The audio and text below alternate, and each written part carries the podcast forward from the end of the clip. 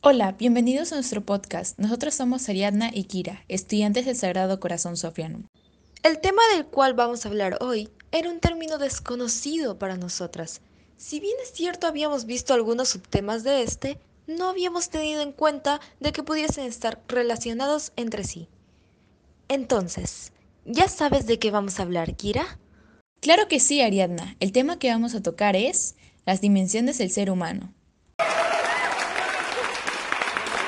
¿Y saben qué es? ¿No? Entonces, quédense con nosotras. Primero nos aseguraremos de que todos nuestros oyentes sepan a qué nos referimos cuando hablamos de dimensiones del ser humano. Bueno, Ariadna, las dimensiones del ser humano hacen referencia a las esferas de la existencia de la vida humana, es decir, son todas aquellas características, propiedades y facultades que nos constituyen como personas y que se manifiestan de una manera particular en nuestra especie. El ser humano, como todo ser vivo, constituye un suprasistema dinámico, formado por muchos subsistemas perfectamente coordinados. Comprender estas distintas dimensiones son importantes para entender el crecimiento y evolución de los seres humanos en todos los aspectos. Las dimensiones humanas son importantes para la educación y la psicología, ya que permiten comprender de manera completa al ser humano, pudiendo jerarquizar sus diferentes aspectos fundamentales y comprender mejor cómo se organizan, cómo operan o cuáles reciben prioridad en determinadas circunstancias. Las dimensiones humanas en sí son la base sobre la cual se construyen los valores, pues son esa la condición sin la cual no seríamos lo que somos, seres humanos. ¿Y cuáles son estas llamadas dimensiones de la persona? Pues estas son la dimensión intelectual, emocional, social, espiritual y física. En la dimensión intelectual podemos ver que lo que nos distingue de los animales es la capacidad de para el razonamiento, la deducción, la comprensión profunda de la realidad circundante y la posibilidad de usar la creatividad para diseñar soluciones en base a lo observado. A todo eso lo llamamos inteligencia o razón. Siempre hemos pretendido conseguir el máximo conocimiento posible, con la finalidad de poder predecir lo que sucede en nuestro entorno, además de utilizar los nuevos aprendizajes adquiridos para mejorar la supervivencia. El desarrollo del intelecto es alcanzado por el estudio, los aprendizajes, la búsqueda del conocimiento, la investigación, el mejoramiento continuo y el desarrollo del talento humano. Todo esto logrado mediante la superación personal del individuo. Gracias a nuestro intelecto, Podemos crear nuevos conceptos, modificar nuestro entorno y progresar partiendo de ellos. Nuestros entrevistados, tanto Catherine como Juan, nos hablan que por la pandemia tuvieron que adaptarse a un nuevo medio de aprendizaje virtual, aprendiendo a usar nuevas herramientas de trabajo que les iba a servir en su día a día, como el Meet, páginas web, Jamboard, etc. ¿Y ustedes? ¿Emplean algún método de trabajo? En la dimensión emocional vemos lo que son las emociones del ser humano. Estas son reacciones espontáneas a situaciones que pasan a nuestro alrededor y representan modos de adaptación a estos estímulos, ya sean internos o externos. Las emociones pueden ser miedo, alegría, tristeza, enojo, entre muchas otras. Luego, como resultado de estas emociones, aparecen los sentimientos, y con ellos podemos organizar y modular eventualmente nuestras respuestas a distintos sistemas. Pero, ¿sabes? No todos podemos manejar nuestras emociones en igual medida. Todo depende de nuestra inteligencia emocional, es decir, nuestra capacidad de comprender y regular nuestras emociones, promoviendo un crecimiento emocional e intelectual.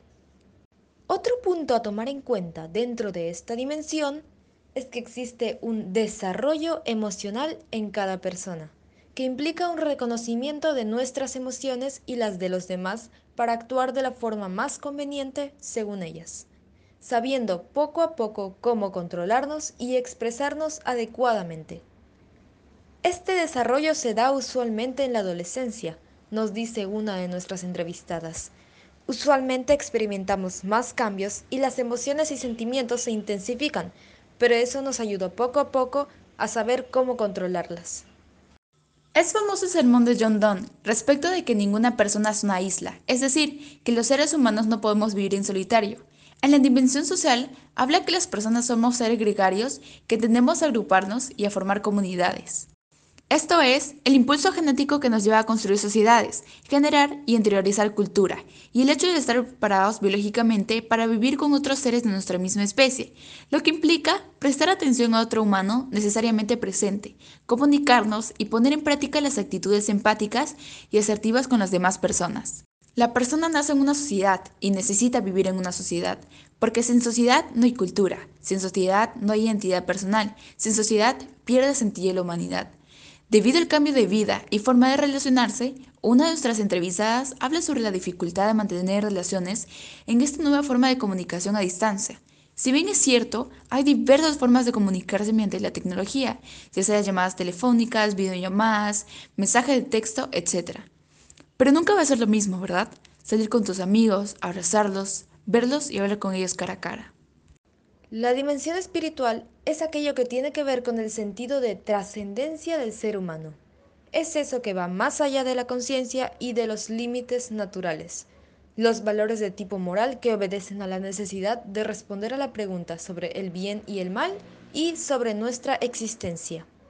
La vivencia en todas las culturas de valores estéticos, religiosos, morales y espirituales es la prueba más evidente de lo que se conoce como esta dimensión espiritual. La formación de tipo espiritual lleva a la formación ética, morales, estéticos y religiosos. ¿Y qué es la ética? Bien, esto nos lleva a revisar las entrevistas realizadas. La ética es el cúmulo de costumbres y valores morales por el cual formamos nuestro comportamiento en la sociedad y en el ámbito personal. Contiene además lo que nos permite diferenciar entre lo bueno y lo malo. Y es importante aprender sobre ella porque así lograremos saber qué actos buenos o malos cometemos. Y cuando ya tenemos conocimiento de ella, podemos elegir con seguridad qué hacer, porque sabemos lo que está bien, nos dicen nuestros entrevistados. En este aspecto, la conciencia moral nos puede ayudar, porque cuando cometemos algo malo, es la que usualmente nos lo hace saber en forma de remordimiento. Sin embargo, siempre es mejor tener un conocimiento mayor a eso, porque al controlar nuestros pensamientos podemos muchas veces intentar convencernos de que no hacemos nada malo. Por último, hay que tener en cuenta que para lograr la trascendencia se debe tener una buena voluntad de llevarlo a cabo. Debe haber una comprensión y compromiso con los valores de justicia, solidaridad, paz y la promoción de la defensa de los derechos humanos. Un interés por la historia de la propia espiritualidad. Para lograr poner en práctica todo lo hablado, es muy importante ser capaces de resistir presiones, manejar conflictos y conciliar distintos puntos de vista. La dimensión física se refiere a nuestra existencia como seres vivos, nuestro cuerpo separado de nuestra mente o espíritu, de nuestra manera de satisfacer las necesidades que éste pueda presentar, cuidándolo y manteniéndolo en buenas condiciones para gozar de salud y bienestar físico, y nuestros cambios físicos a lo largo de los años. Al atender nuestras necesidades, debemos tomar en cuenta la buena alimentación, el descanso adecuado, la higiene personal, el manejo de estrés y ejercicio físico. Al renovar esta dimensión, adquirimos energía y vigor suficientes para realizar lo que nos proponemos. Además, el autoestima se eleva en muchos de los casos. Si hablamos de los cambios físicos que tuvimos a lo largo de nuestra vida, veremos que casi siempre estuvieron presentes, ya sea en nuestra niñez, adolescencia o adultez. Ambos entrevistados coincidieron en que el periodo en el que más cambios físicos tuvieron fue de la niñez a la adolescencia.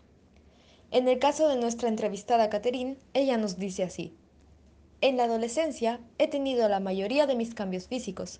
Por ejemplo, me vino la menstruación, tuve un aumento de senos, acné en la frente, vello en las axilas y todo eso me pasó a la edad de 13 a 14 años. En cambio, en el caso de nuestro entrevistado Juan fue un tanto diferente. En mi etapa entre la niñez y la adolescencia experimenté cambios físicos como psicológicos, tales como pueden ser cambios de humor, aumento de masa muscular, aumento de talla, etc. Dice, entonces, podemos decir que hay diferentes cambios físicos en mujeres y hombres, pero que usualmente se ven en la adolescencia. Bueno, lamentablemente ya hemos llegado al final de este podcast sobre las dimensiones humanas. Esperamos que les haya gustado y sobre todo que hayan aprendido más sobre este maravilloso y amplio tema. Los invitamos a suscribirse y a seguir atentos para más podcasts. Los escuchamos luego. Adiós.